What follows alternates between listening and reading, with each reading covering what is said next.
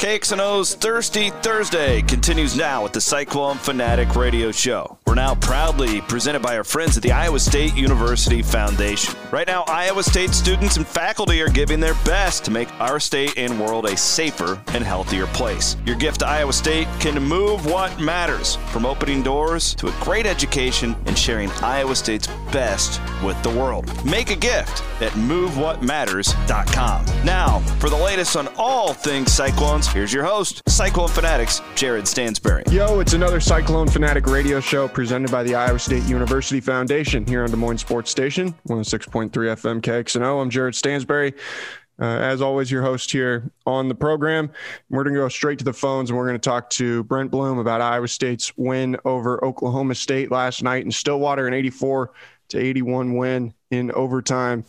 Uh, highly entertaining game from beginning to finish. I was st- or neither team with a, a, lead larger than four points. Brent, I know you were uh, calling the women's game last night for Big 12 Now on ESPN Plus, but got a chance to to watch that back, and man, it was a it was a fun one. That's for sure. Yeah, I mean, I, I got home to see the final five minutes of regulation and watched all the overtime, and then I couldn't sleep after that. I mean, my gosh, that was that was stressful. And then I watched the rest of it this morning, and I'm, I don't remember a game like that that I've seen in a long time. And somebody ran the stats like it's happened what a game that tight from a tension standpoint. There's a there's a stat out there. I think KenPom has it, a tension meter, and it was like the third most tense game all year in college basketball, which I believe that, and like the 15th most in the last 15 years. So it just seemed like neither team could get separation, but at the same time, it wasn't a lack of effort. It was those guys were getting after it. There was that one sequence in the first half where each team missed a dunk or had a dunk blocked at the rim. I mean, it was just uh, insane, but what a huge win. I mean, this is one of those games where you look back on and, you know, it, maybe it's a swing game for Iowa State, but it's one of those that uh, another quad one win and um, huge, just a huge win all the way around. Yeah, for sure. I mean, I think anytime you can go, especially go to Stillwater and win, you know, it would it was so long that they went what was it like 15 years or something they went yeah. without winning down there uh, and then you know, I think they won five of six or something like that at one point. But then it'd been a couple years again. Like Oklahoma State's a good team, man. I think if they weren't, you know, we're not facing the um, the restrictions that they have because of the NCAA case and things like that. Uh, I mean, that's probably a tournament team, don't you think? Yeah, I mean, they look like it. I mean, uh, their numbers aren't great as far as wins yet, but they've they've had a couple good ones. But yeah, I mean, they're definitely in the conversation. I mean, they're just like the rest of the Big 12 where mm-hmm. they would be right there. And, you know, their KenPom stuff, they're a little bit below Iowa State. I think, you know, analytically, they're a little below Iowa State, but defensively, another one of those top 25 teams in the Big 12. And they had so much length. I mean, that's the thing with those guys is they're athletic everywhere. And then the size inside with Boone and Cisse. And it's just like, man, they just have an assembly line of six nine, six ten guys that are athletic at the rim. And I thought Iowa State did a really nice job of attacking – those guys. And sure, a lot of the shots came up empty, but I thought Tyrese was really good again, had a couple turnovers, but they're going to need him to have that aggressiveness. And you're playing guys like this every night, and it's tough. But uh, yeah, Oklahoma State, they've always had players. And when Avery Anderson's making shots like he was yesterday, they're going to beat most teams in Stillwater. That's why it was so great for Iowa State to get out of there. Yeah, Cisse, uh, only a sophomore. He is going to be a problem. Uh, I think how, how tall is he? He's six, listed at, at six foot ten. Yeah. Yeah. I mean, he's he. I can see why he was the freshman of the year at, at in the American Conference at Memphis. He's an NBA body. I mean, yeah. I don't know how he's he's not super skilled yet, but my gosh, it was like his presence at the rim as athleticism. Uh, he's a big time prospect. Yeah. Uh, obviously, a huge game for Isaiah Brockington 26 points, uh, 11 of 20 from the field, went three or four from three, which was probably as, I mean, I would be, I'd have to double check it, but that's as many threes as I think we've seen Isaiah take in quite a while.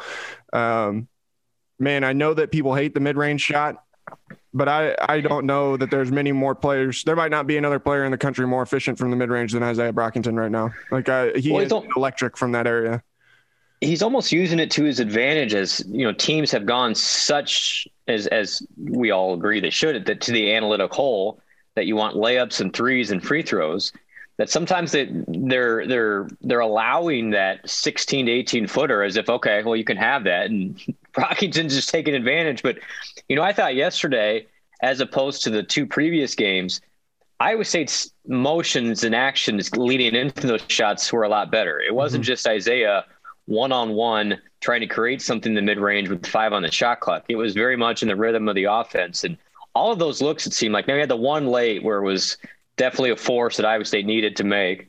But especially everything in the first half when he scored, what he'd get 14, 15 in the first half, it seemed like everything was in the rhythm of the offense. And even the threes, uh, they were open. And that's the shots he can make. He's not going to just, you know, Steph Curry create his own three, but if he's catching that off that ball screen and getting and stepping in from the from the wing like that, he's going to make a lot of those. So mm-hmm. while the mid range isn't the most analytically sound shot, if it's in that rhythm of the offense, I think it's good for Iowa State. And you know, obviously took a lot of jumpers yesterday, but the most of them were were off good stuff, which is better than when you're just firing up something at the buzzer uh, just just because you have to. Yeah, the thing I appreciate is it seemed like Iowa State played with purpose offensively, yes. which was a a pretty significant flip from where they were on Saturday against TCU. Uh, you know, I'm perfectly fine with the taking. You know, Tyrese took some step backs and things like that at the end of shot clocks. Like that's kind of it is what it is. It's it's whatever.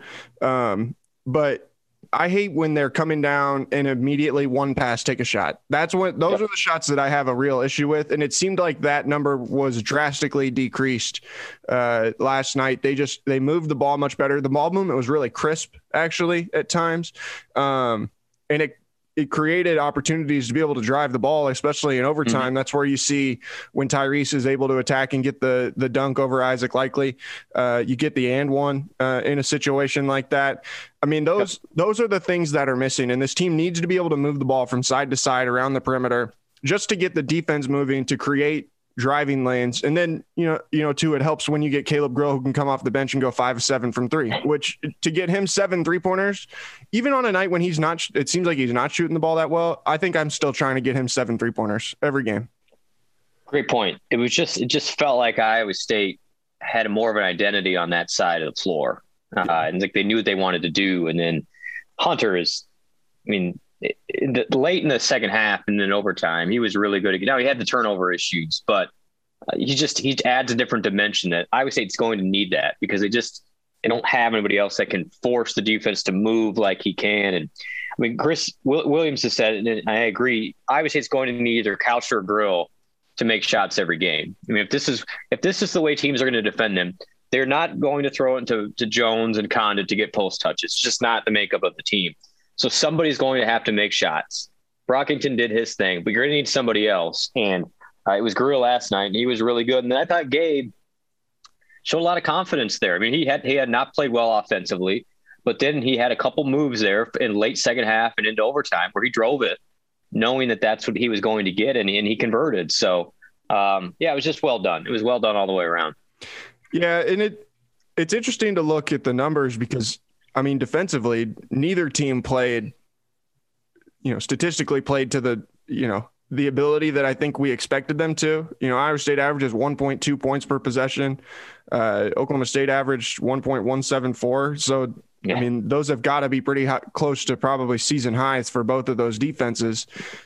You know, what's your level of concern there? Uh, I was talking to Scott Christopherson last night. I think that's who it was. I don't know. I talked to so many people during the games now, but um, and I was just saying, you know, we were just having a conversation. I was like, man, you there comes a point where you have to wonder with these teams when you're playing so many teams that are so good defensively, and you are really trying to match that. Like, man, there comes a point where you're in the dog days right now and it's going to be a lot harder to defend than it was earlier in the year you know and I, I think you're starting to see that across league play a little bit where it's not people are playing bad defense. It's just that the guys are tired and it's harder to play defense when you're tired.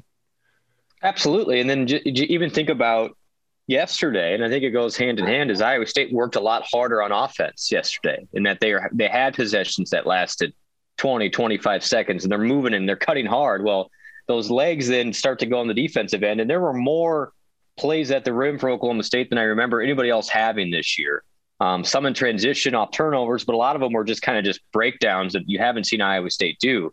and those added up. And then Avery Anderson just got on a run where everything he looked at was going in, and that's you know, guys are going to get hot. He's a really good scorer when he's when he's feeling it. Um, but you know, I don't.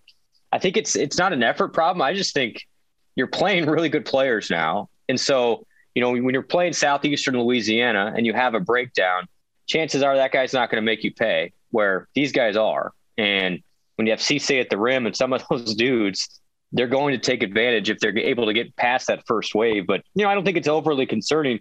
I just think this is this is Big 12 basketball. I mean, you're going to have nights where some things work better than others, and Iowa State's attention to detail I thought was still pretty good. Um, didn't turn turn Oklahoma State over enough. Probably fouled too much. So those things got to get better. But by and large, I, I still think defense is the calling card for this team. But I think you're dead on, Jared. I just think it's a matter of you can't expend that much energy all the time, and something had to take a step back.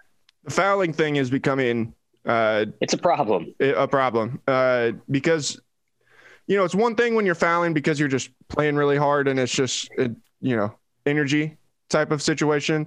It's another thing when you're fouling 60 feet away from the basket or you're fouling uh, out at the top because you're just bumping someone coming around a screen. Like you got to be able to shore up some of the silly fouls because you know teams have shot a lot of free throws against Iowa State uh, for uh, you know multiple times this season. Uh, this wasn't as bad as the Texas Tech game last week, but Oklahoma State shot 29 free throws. Like how, the fact that they won the game when they had let the other team shoot uh, 13 more free throws than them and make 14 of them, then you know that that's an uphill climb. They got to be able to get that cleaned up. Yeah, I mean, if you look at if you just looked at those two things before the game and you said, "Hey, well, uh, turnovers are going to be dead even at 14, and Oklahoma State's going to make uh, 13 more free throws or 14 more free throws than Iowa State." You go, oh, mm, "Thanks for playing." Like mm-hmm. I, I would have thought, no chance. I would have no chance, but you don't. Iowa State's not making 12 of 28 from three very often. Thankfully, it happened last night. But you're right. That's that's something that has to be better. And one of those two things. I mean, you've now seen this become a theme where not only is Iowa State fouling too much, but lately in the past two weeks, Iowa State has not gotten to the line much either. I mean, 16 free throws in a Big 12 game is not a lot. You'd like to have that above 20. And I thought Iowa State did a better job of attacking. But if you just think about the personnel, you know, Brockington did a better job of getting the line in the non-conference, but he was physically superior to a lot of those guys.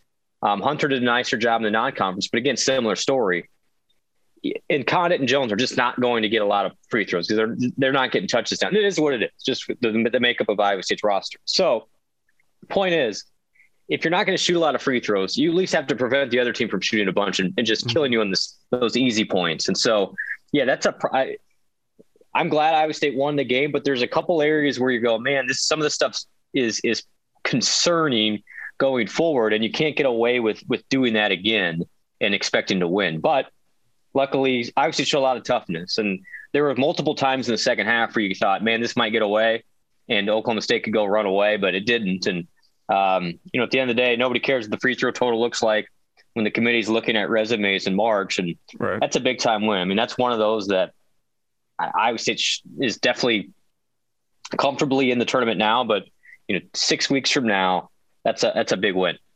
Absolutely. Talking Iowa State basketball here on the Cyclone Fanatic radio show presented by the Iowa State University Foundation. Jared Stansbury and, and Brent Blum. Uh, all right, let's look across the the entire Big 12 here a little bit. Actually, no, first, I want to ask you a officiating question. We talked about goaltending. here we go. Couple, we talked about goaltending a couple weeks ago with uh, with the uh, Kansas game when the yeah. the, miss, the missed goaltend call. We saw this become an issue on Monday, on Big Monday, with in the overtime game between Texas Tech and Kansas. Again, shockingly, Kansas is always seems to be right in the middle of these controversies. Uh, yeah. And then Iowa State had a was it a missed goaltend call last night, or what should have been a goaltend call on an and one, uh, and then had one that did go their way on a basket interference late in the game that uh, I think would have given Oklahoma State a lead, but. Um, why why is this all of a sudden an issue, Brent? Is this is it just because I'm watching specific games and it just happens to pop up? But I mean, I don't know. It seems like there's a crisis, officiating crisis in college basketball, and you have failed to comment on it to this point. Do you know what the crazy thing is? And I, I believe this is the case because I got to go back and watch that Kansas game again, but I'm pretty confident it was the same official involved in all three scenarios. Of course. Now, it's Kip. So Kip Kissinger, the bald guy. Yeah. Now, he definitely was the Kansas guy for Iowa State. He's definitely involved there, and he definitely did the game last night. I'm pretty sure he was in Allen Fieldhouse. He's one of the best in the Big 12, and it, it's just coincidence that he was involved. It's not like Kip Kissinger doesn't know what a goaltend or basket interference is, but I I don't know. I mean, it's just one of those things that just keeps popping up. Goaltending and basket interference is, you know, one of those that's on the scale of of officiating should be pretty easy to catch with three of you. Yeah.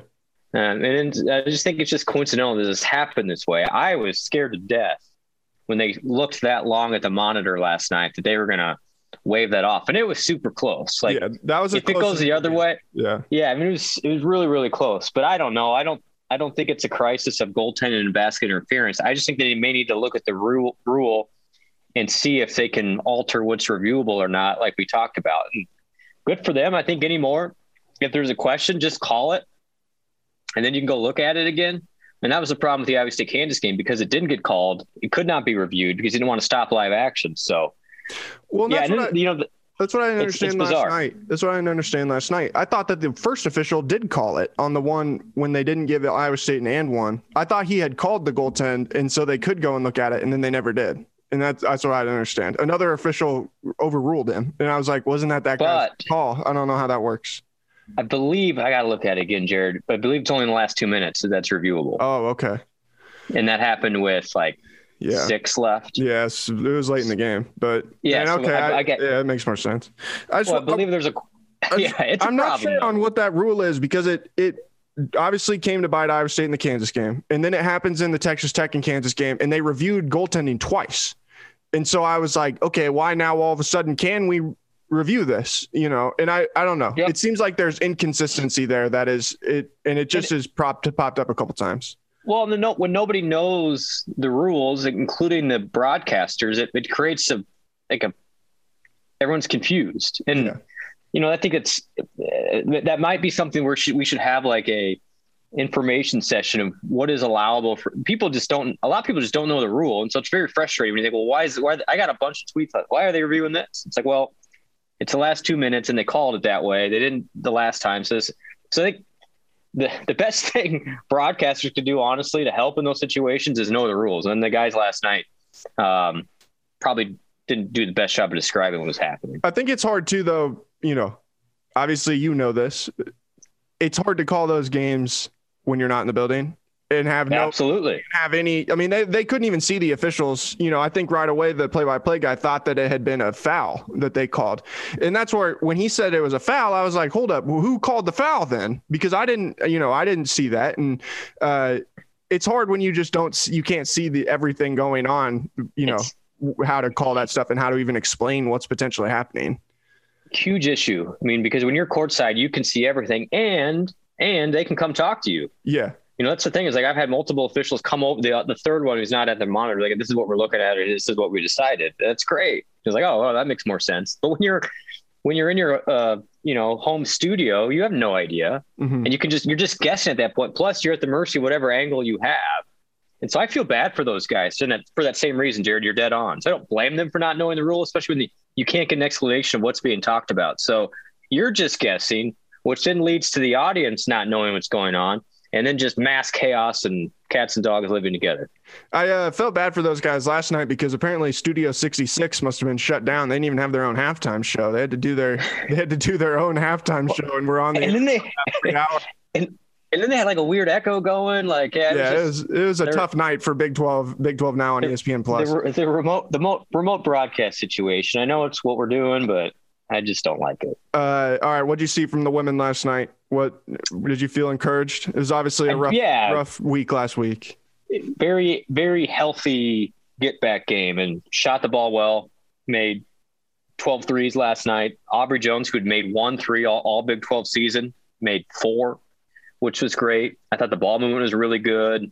And just defensively, Iowa State was was fine. Kansas is a really good team. It's not the Kansas of old. So uh, Iowa State still tied for first and on the women's side, and then gets a winnable game on the road at Texas Tech on Saturday. So certainly, if I look at it, Iowa State's definitely in the conversation to to be there at the end, and uh, it was a it was a get right game. Uh, what the doctor ordered for for Doctor Fennelly.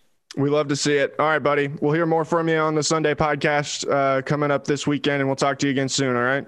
All right. Have a great weekend. Yep. We'll talk to everybody, or we'll be right back here with more on the Cyclone Fanatic radio show presented by the Iowa State University Foundation on Des Moines Sports Station 106.3 FM KXNO. Hi, Cyclone fans. This is Dr. Brian Warmy, orthopedic sports medicine surgeon at McFarland Clinic. I really enjoy working with athletes of all ages, including the football team here in town. My colleague, Dr. Greenwald, and I provide specialized orthopedic care to patients of all ages, including sports injury evaluation, treatment, arthroscopic surgery, stem cells, and other biologics. Come see me in Ames for your sports injury needs, and don't let your injury keep you out of your game. Learn more at McFarlandSportsMedicine.com. Go Cyclones. Many people are still working remotely, but a lot are gradually returning to their office, and that workplace has changed forever. Fortunately, dressing well for work has not. Mr. B and Clive has a great variety of different clothing options depending on your personal situation. Whether it's a traditional suit and tie or a casual pant and golf shirt for a Zoom call, we have what you need.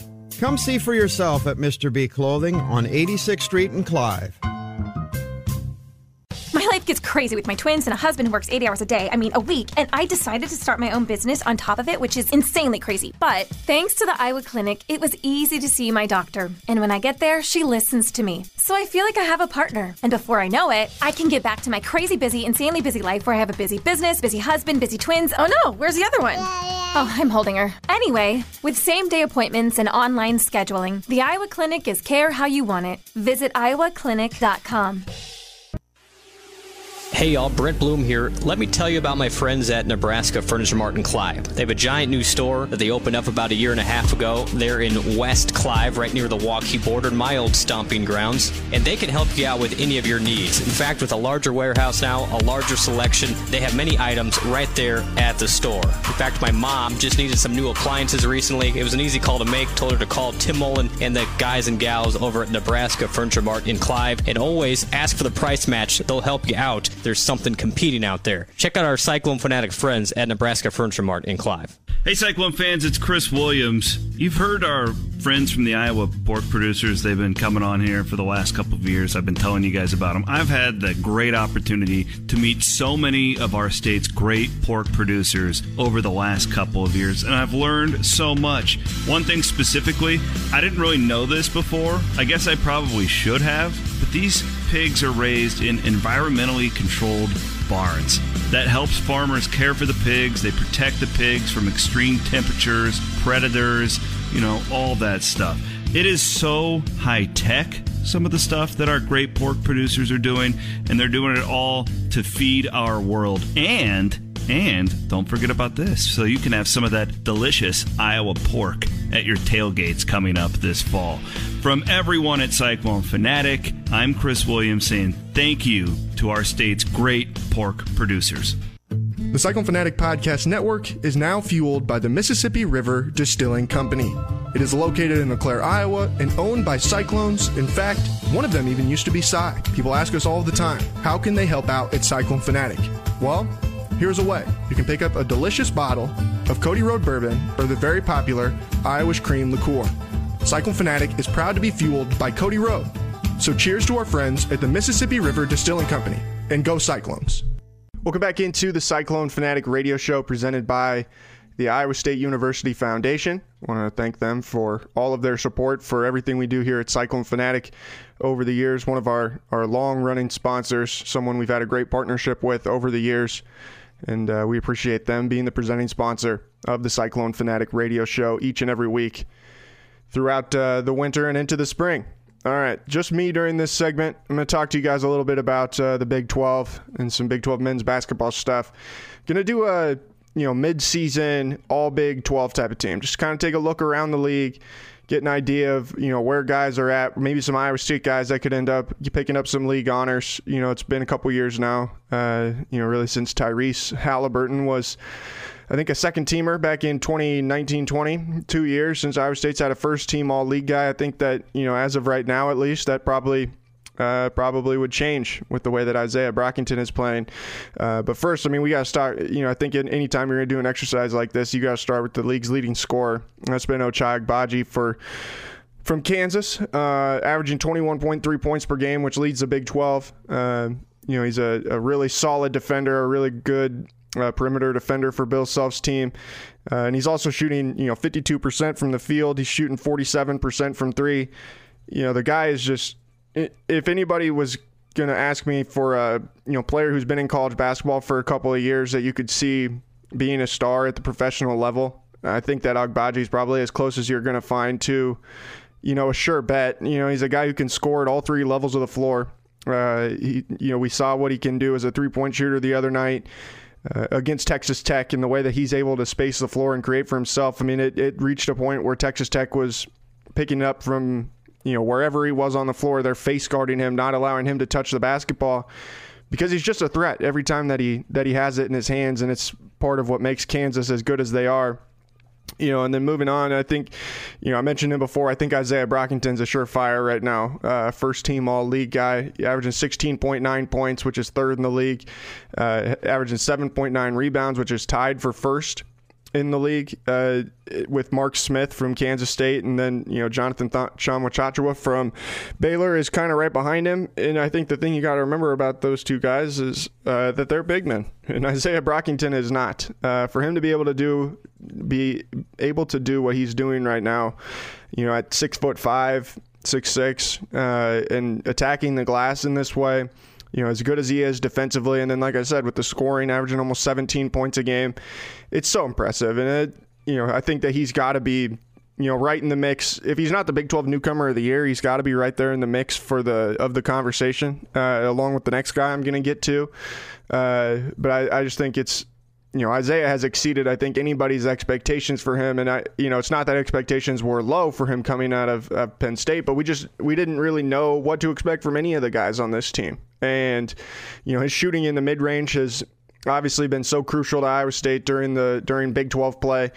Uh, and he's a guy that I, I'm so excited to see how he can continue to grow his game you know, and he, will have the option to come back to Iowa State next year. I don't know what the odds are of, of that at this point, but you know, I just think that he's got a lot of room still to grow in his game, and he's someone who can be, you know, if he continues to work and can really get that three point shot down, I think that he is a guy who could maybe, you know, make a run at the next level. I don't know that he'll be a draft pick or anything like that, but I could see him sticking in the G League, getting a two way contract, and working his way up, like we have seen with a lot of these Cyclones here uh, in the last couple of years. Uh, the next guy uh, that I would have on my list is James Akinjo from Baylor, averaging 13.2 points per game, which is 10th in the league, uh, and then averaging 5.6 assists to lead the league. He's also averaging 1.9 or has a 1.9 assist to turnover ratio, and then he is, uh, you know, one of the best defenders in the league with 2.2 steals per game.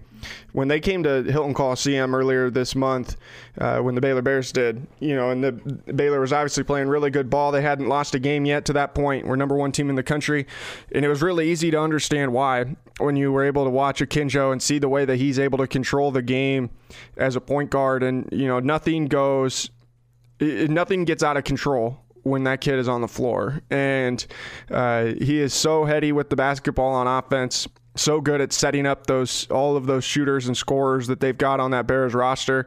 And then he's also a pretty good scorer in his own right, which we all learned on that afternoon at Hilton Coliseum. Uh, I think that you know if you want to pinpoint why Baylor has been able to maintain the success that they had with Davion Mitchell and Jared Butler, it's pretty easy to just point at James Akinjo because the kid is, you know, he's as good as any point guard I've seen in college basketball this year, and uh, you know, is just a, a, battler on every every given night, a guy that's just going to go out there and fight and do whatever he has to do in order to walk away with a win. Um, you know, there's a couple guys that I think are are right on the verge here of, of you know, being in this conversation. I think Bryson Williams from Texas Tech has been fantastic. We saw how crucial he is to that team's success uh, when he had to miss a couple of games. Or no, I think I'm thinking about I'm thinking about somebody else, but now he Bryson Williams though fantastic, and you know it's obviously been such a good big man for them uh, throughout the entire year. Taz Sherman, you know, he deserves a shout out. He'll be right there in that conversation as well, averaging 18.5 points per game. West Virginia is kind of a weird team. I feel like they fly under the radar compared to most of the other teams in the league. Uh, you know, only two and five so far. Lost four straight to Kansas, Baylor, Texas Tech, and Oklahoma. They fully understand the uh, the grind that this league is. Obviously, um, you know, and still almost two weeks before Iowa State's going to have to play them on February 8th out in Morgantown. And, you know, right now KenPom has that game as a 65 64. But, uh, you know, Taz Sherman's been fantastic for them this so far this season. You know, he's averaging, uh, like I said before, he's averaging 18.5 points per game. Has made a huge jump uh, this year as a uh, as a senior and someone who is going to give West Virginia a chance to to win on any given night. Um, you know, some other guys I think you could could throw into this conversation. Christian Braun uh, has been so good for for Kansas as well.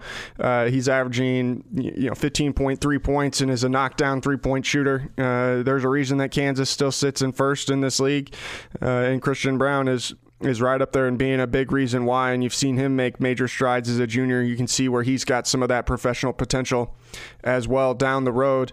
Uh, you know, I think a Nigel Pack like Kansas State, some of this probably depends on how good some of these teams end up being, but, uh, you know, I think that's a handful of guys uh, uh right there that are all in that mix. Tanner Groves, um, from Oklahoma. You know what he's able to do as a playmaker and as a scorer around the rim. Uh, his ability to obviously step out and shoot the three pointer a little bit. Uh, he's been as exciting as a of a newcomer as I think we've had in this league. Besides uh, the Izaiah Brockington, like I mentioned earlier, and you know I think if you look at a freshman of the year in the league, it, it would be hard right now for me to pick anybody besides Tyrese Hunter, and I'm probably biased a little bit in that sense, but you know, see what he's been able to do on a night in, night out basis as not only as an offensive player and, and, and being able to, you know, grow as a point guard this season, but man, what he's done as a defender, like he might be the Big 12 Defensive Player of the Year at this point. Uh, you know, he's third in the league in steals and has been so good locking down some of these teams' best perimeter players. Uh, I, I don't know that he would win that award. He'd probably be in the top five in voting. Uh, at the very least, I think right now he's probably going to get an honorable mention All League uh, opportunity you know, I, I don't vote on that those things. I think that's the the coaches are the ones that vote on that. But I'd be really surprised if Tyrese does not get some kind of recognition uh, in in those races. And you know, I think that's well deserved because of the growth that we've seen him make throughout this season. All right, we're gonna do something a little bit different when we come back on the Cyclone Fanatic Radio Show presented by Iowa State University Foundation. We're gonna talk some Iowa State wrestling with Jacqueline Cordova and Ben Visser. That's coming up next on Des Moines Sports Station 106.3 FM KXNO. The Cyclone Fanatic Podcast Network is now fueled by the Mississippi River Distilling Company. It is located in LeClaire, Iowa, and owned by Cyclones. In fact, one of them even used to be Cy. People ask us all the time, how can they help out at Cyclone Fanatic? Well, here's a way. You can pick up a delicious bottle of Cody Road Bourbon or the very popular Irish Cream Liqueur. Cyclone Fanatic is proud to be fueled by Cody Road. So cheers to our friends at the Mississippi River Distilling Company, and go Cyclones. Gershman Mortgage, the Midwest premier mortgage lender, is proud to be a part of the Cyclone Fanatic Podcast Network. Whether you're looking to purchase a new home, a vacation home, if you're going to upgrade or remodel that existing home, you can even refinance your current mortgage. Gershman Mortgage is here to help. With over 60 years in the mortgage industry, we have security, experience, and unmatched service. Visit our Ankeny office. Call 515 964 5952. Visit Gershman.com to get pre approved today. Gershman Mortgage, NML. MLS number 138063, 1200 Southwest State Street, Suite E, Ankeny, Iowa 50023. Equal housing lender. It's not whether you win or lose, it's whether you serve pork at your tailgating party. Hi, I'm Dave Struthers, and I'm here to remind you that Iowa pig farmers like me work hard year round so you have safe, wholesome pork for the football season. Whether it's pulled pork sandwiches, ribs, or chops, nothing says tailgating better than pork. This message brought to you by Iowa pork producers through the Pork Checkoff. Make your tailgating delicious. Learn more at iowapork.org. Cyclone Fanatic is proud to partner with the Ivy College of Business at Iowa State University. As many business schools across the country are eliminating full time MBA programs completely or moving them online, the Ivy College of Business is documenting all time high enrollment for both the MBA and Master of Finance programs. To learn how a master's degree from the Ivy College of Business can boost your career, visit www.ivybusiness.iastate.edu. That's www.ivybusiness.iastate.edu. Go Cyclones! Many people are still working remotely, but a lot are gradually returning to their office, and that workplace has changed forever. Fortunately, dressing well for work has not. Mr. B and Clive has a great variety of different clothing options depending on your personal situation. Whether it's a traditional suit and tie or a casual pant and golf shirt for a Zoom call, we have what you need. Come see for yourself at Mr. B Clothing on 86th Street in Clive. Hey, Cyclone fans, ever wondered how we could use our Cyclone spirit for the greater good? If we each give a little, together, we can multiply the power of our gifts to help Iowa State University students when unexpected needs arise. Your gift can make the difference in helping a student finish out the semester or keep an internship experience within reach. To make a gift and to move what matters for Iowa State students, go to isufoundation.com. Hey guys, it's Williams here from Cyclone Fanatic on behalf of my friends at Nebraska Furniture Mart and Clive. They've been a part of the Cyclone Fanatic radio show here Thursday nights on KXNO for a really long time. We're, we're talking like half a decade now. They're great supporters of what we do, and in return, we like to do the same to them. That's why anytime I need any electronics, anything like that, I call my friend Tim Mullen at Nebraska Furniture Mart and Clive. Not only do I get the best service in town, but they're Cyclone Fanatic supporters, big time. Give our friends at Nebraska Furniture Mart and Clive a call today and tell them Cyclone Fanatic sent you. This is Dr. Thomas Greenwald, board certified orthopedic sports medicine physician. This is my 30th year taking care of Iowa State athletes, and I am a proud supporter of the Cyclones. As an orthopedic surgeon, I specialize in musculoskeletal care for athletes of all ages, from high school to collegiate athletes to adult weekend warriors. Trust McFarland Orthopedic Sports Medicine and my colleague Dr. Warmy and I for excellent sports injury care and rehabilitation. Visit us on the web at McFarlandSportsMedicine.com. Go Cyclones. Welcome back into the Cyclone Fanatic radio show presented by the Iowa State University Foundation here on Des Moines Sports Station 106.3 FM KXNO. I'm Jared Stansbury. We're going to toss things off here and do something a little bit different. Got an excerpt from this week's Reaction Time podcast, which is our wrestling podcast on Cyclone Fanatic, hosted by uh, our reporter Jacqueline Cordova and then Ben Visser. Uh, ben was a longtime reporter for the Cedar Rapids Gazette I think he's one of the best wrestling voices in the state of Iowa, and it's great to have him on our team. And I cut out this this portion uh, where they talk about Iowa State's upcoming duels against Oklahoma and Oklahoma State this weekend down uh, in the state of Oklahoma. So I hope you guys enjoy this. If you want to find the full podcast, you can find it right now on the Cyclone Fanatic homepage. Uh, so let's toss it off to Jacqueline and Ben we can definitely transition into this upcoming weekend. It's my personal favorite duels of the season, at least Oklahoma State for sure. How can you not be excited? Um, Iowa State is headed to Oklahoma. They'll compete against Oklahoma on Friday um, at 7 p.m. and then Oklahoma State on Sunday at 2. Yes, I believe that's what it Maybe, is. I don't know. I don't know when it is. I know it's on Sunday though. yes, it's Sunday afternoon. Um, I am super pumped. I love these duels. They're always my favorite. I have nothing but respect for Oklahoma State. Absolute powerhouse of a program. Love and hate them at the same time. Love and hate John Smith. Um, very sad that I have not been able to be on the floor to photograph this duel in a long time. Um, since last year, we weren't allowed on the floor mm. thanks to COVID. So maybe next season, or maybe Big 12s. Big 12s, you could do that. Make a trip down to Tulsa. Hey, I'm I'm hoping so. It's it's on my to do list of things to discuss with CETA when the time comes. There so, you go. But we can start, you know, with Oklahoma, which is on Friday. Always a good match. A lot of a lot of changes on the roster that I don't love. 141. Yeah. Yeah, they moved Dom Demas to 49, but now apparently Dom Demas is out. He didn't wrestle last weekend. Um, and for those who may not know, Dom Demas and Ian Parker have one of the best rivalries in college wrestling. Every match they not like an intense they hate each other type of rivalry, but a rivalry where like every single match they wrestle is four to three, five to four, three to two, something like that. And it's so intense because their styles are so different from each other. Ian Parker is a grind it out, get in your face. He's going to hit his um, single leg shots, and that's pretty much what he's going to do.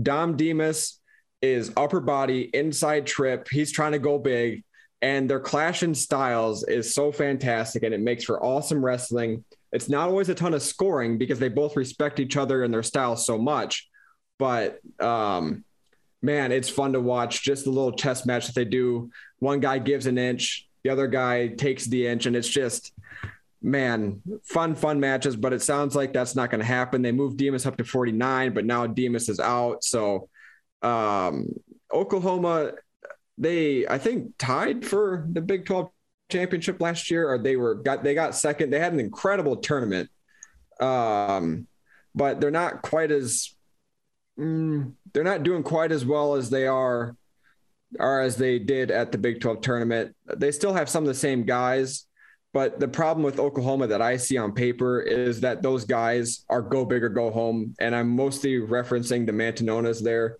They got Troy Mantanona at um, 165, I believe, and then Anthony Mantanona at 174. Two brothers from California who are pin or be pinned type of wrestlers. Every position they're in, they're trying to pin somebody. And that's great if it works because then that's six points. And if they both do it, that's 12 team points for Oklahoma in two matches. If it doesn't work out like that, I don't, they don't win by decision very often. I'll say that. They mostly win by pin. So um, if they don't win, it's going to be a six point swing the other way. So Oklahoma has a few wild cards in there that make predicting a duel against them very difficult because they've beaten the Mantanonas, have beaten some really highly ranked guys, but they've also lost to some guys who are like, I don't even know who that person is. So um, Oklahoma has a really interesting team makeup. Yeah, I feel like the the match against Oklahoma is always one of those where you always remember like, oh yeah, Oklahoma isn't necessarily like a huge like crazy consistent powerhouse type of program.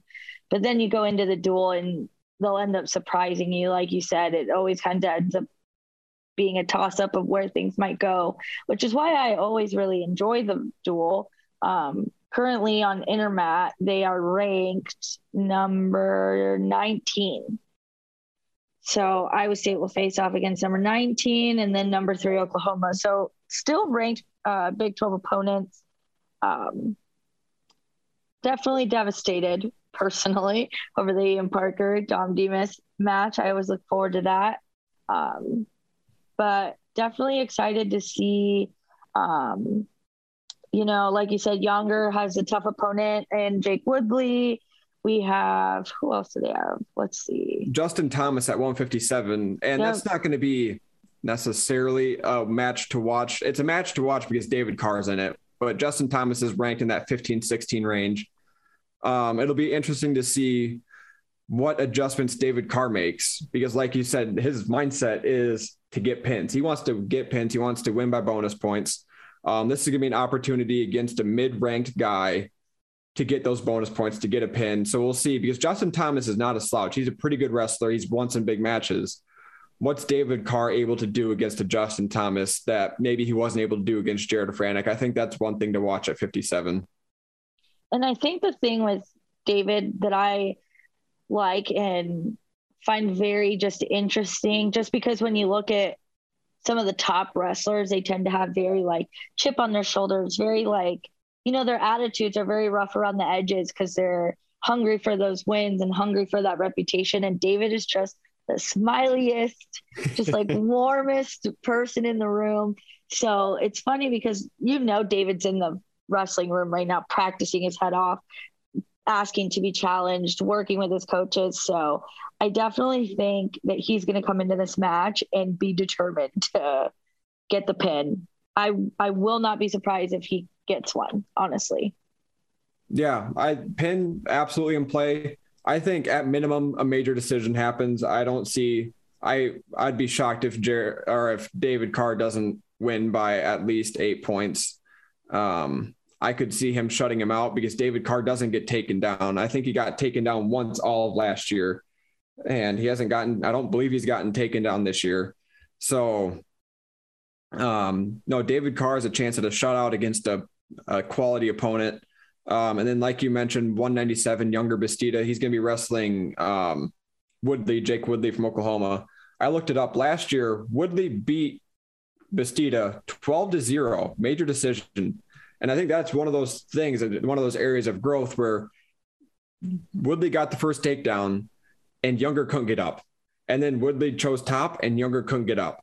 So um, I think that's going to be an area where if they're in a close match or if Yonger does get taken down, what does he look like once he's on bottom? I think that's going to be really interesting to watch. And then let's see what else we got here from Oklahoma. Heinzelman at heavyweight could be interesting just because he's a low, not a, he's a low ranked guy. He's ranked in the 20s. Um, Sam Schuyler's obviously just coming off his win against Brandon Metz. So can he keep that momentum going against another ranked guy, but not highly ranked guy, just to really cement himself in that NCAA qualifier territory? I think that could be a good one to watch as well. Yes, I look forward to seeing Sam Schuyler continue to be kind of push, especially as he says that his focus is to continue to wrestle like he would at 197. And like you mentioned before, heavyweight wrestling is very different from every other weight class. So, um, especially a tall heavyweight. Yeah. Um, Josh he- Heinzelman is six foot. So, yeah. Big, big heavyweights. Absolutely. Another one um, that I don't know how how good of a match it's necessarily going to be, but 133 Ramazan Attasauov has number 14 Tony Madrigal, and Madrigal is another another one of those where he's not quite as pin or be pinned as the Mantanonas, but he's inconsistent. And I'm not expecting Ramazan to win. I'm not planning for him to win, but I'm interested to see how he wrestles in that match because Madrigal can be a big move guy, but he can also lose matches in weird ways. So um, that's going to be one where if Ramazan stays in position and doesn't do anything too weird, he, he could end up with a pretty quality win against a ranked guy. So that's another one where um, that's something to watch for at least.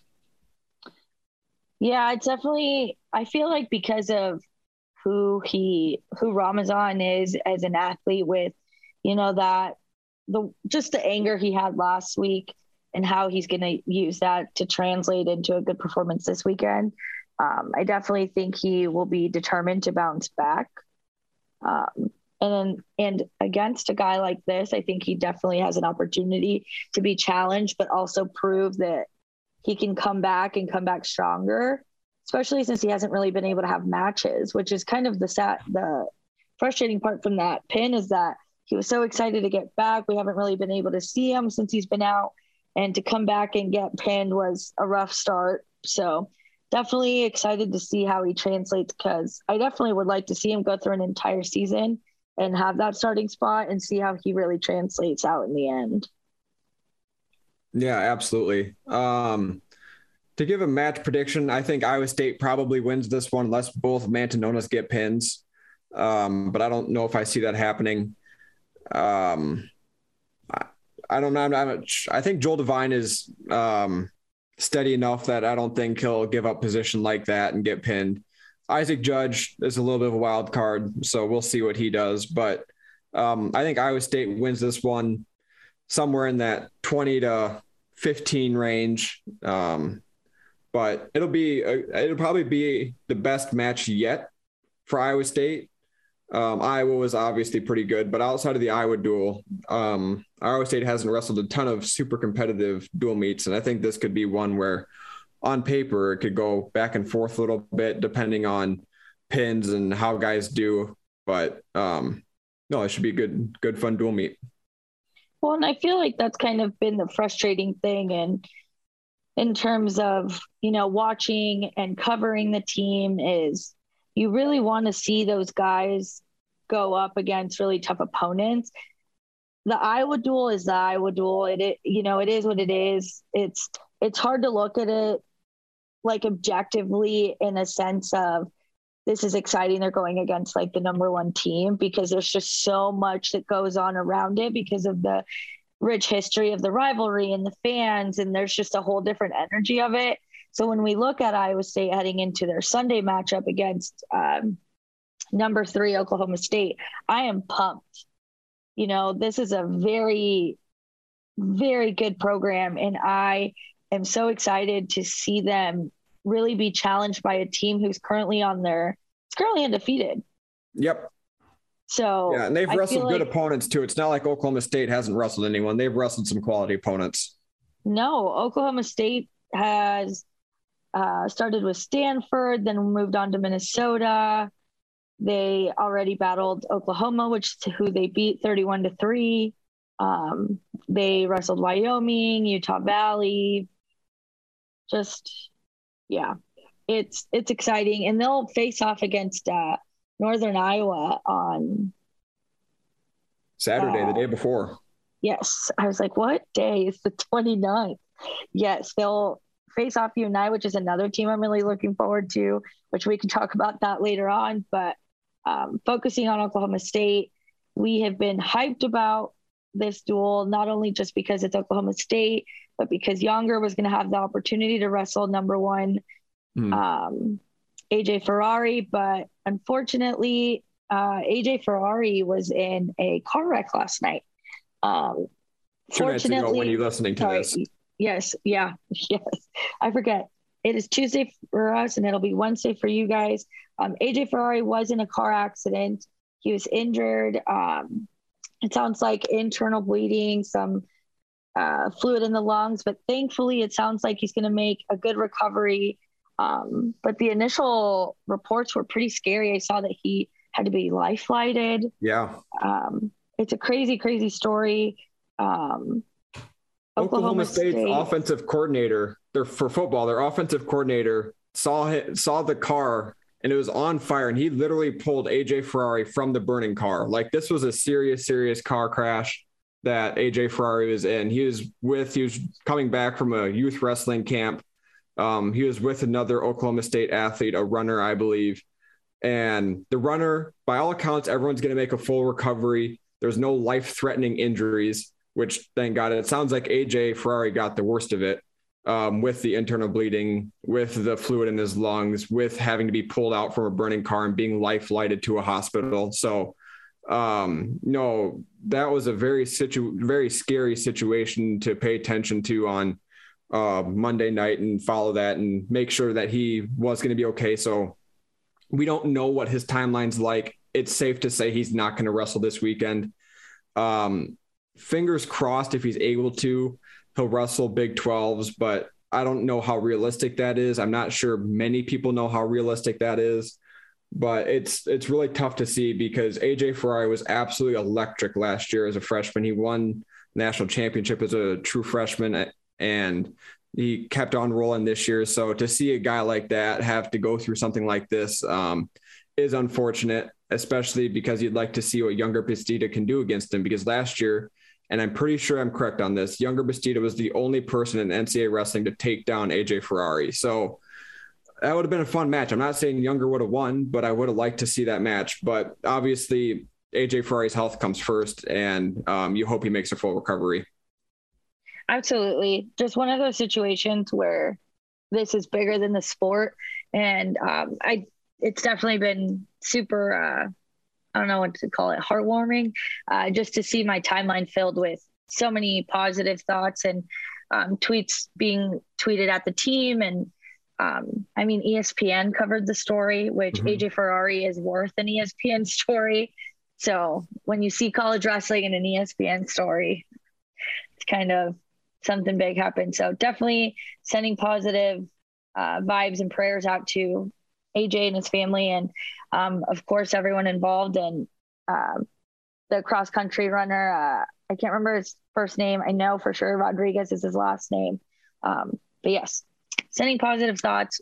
He will definitely be missed this Sunday. Um, but overall, Oklahoma State is still a stacked team. Should be a good uh, measuring stick duel, as we like to say. Um, which match would you say you're looking forward to the most? Um, well, a lot of them. Um, I'm going to start at 125 because that's when I have pulled up. Um, Oklahoma State has Trevor Mastrogiovanni um, at 125. He's ranked number six. So this is going to be probably Kysen Terukina's biggest test of the year so far. It's going to put his undefeated uh, mark up against the test. Or, yeah, and I think that's going to be a real telltale sign of where Kysen Terukina can go. If he can pull off an upset here, he's earned his undefeated record and he should be talked about. Is he going to be an All American? So right now, I think Kysen is firmly in the NCAA qualifier. Maybe he can get to round of 12 type of guy. If he beats a guy like Trevor Mastrogiovanni, I think that really puts him into that next level of okay, he's a serious contender for All American. So I think that's a big match for Kysen. I hope you guys enjoyed that portion of the Reaction Time podcast on the Cyclone Fanatic Podcast Network. Like I said, you can find the full episode right now on the Cyclone Fanatic podcast feed or on the Cyclone Fanatic homepage at cyclonefanatic.com. We'll be back with more Cyclone Fanatic radio show uh, action next Thursday from 6 to 7 right here on Des Moines Sports Station, 106.3 FM, KXNO.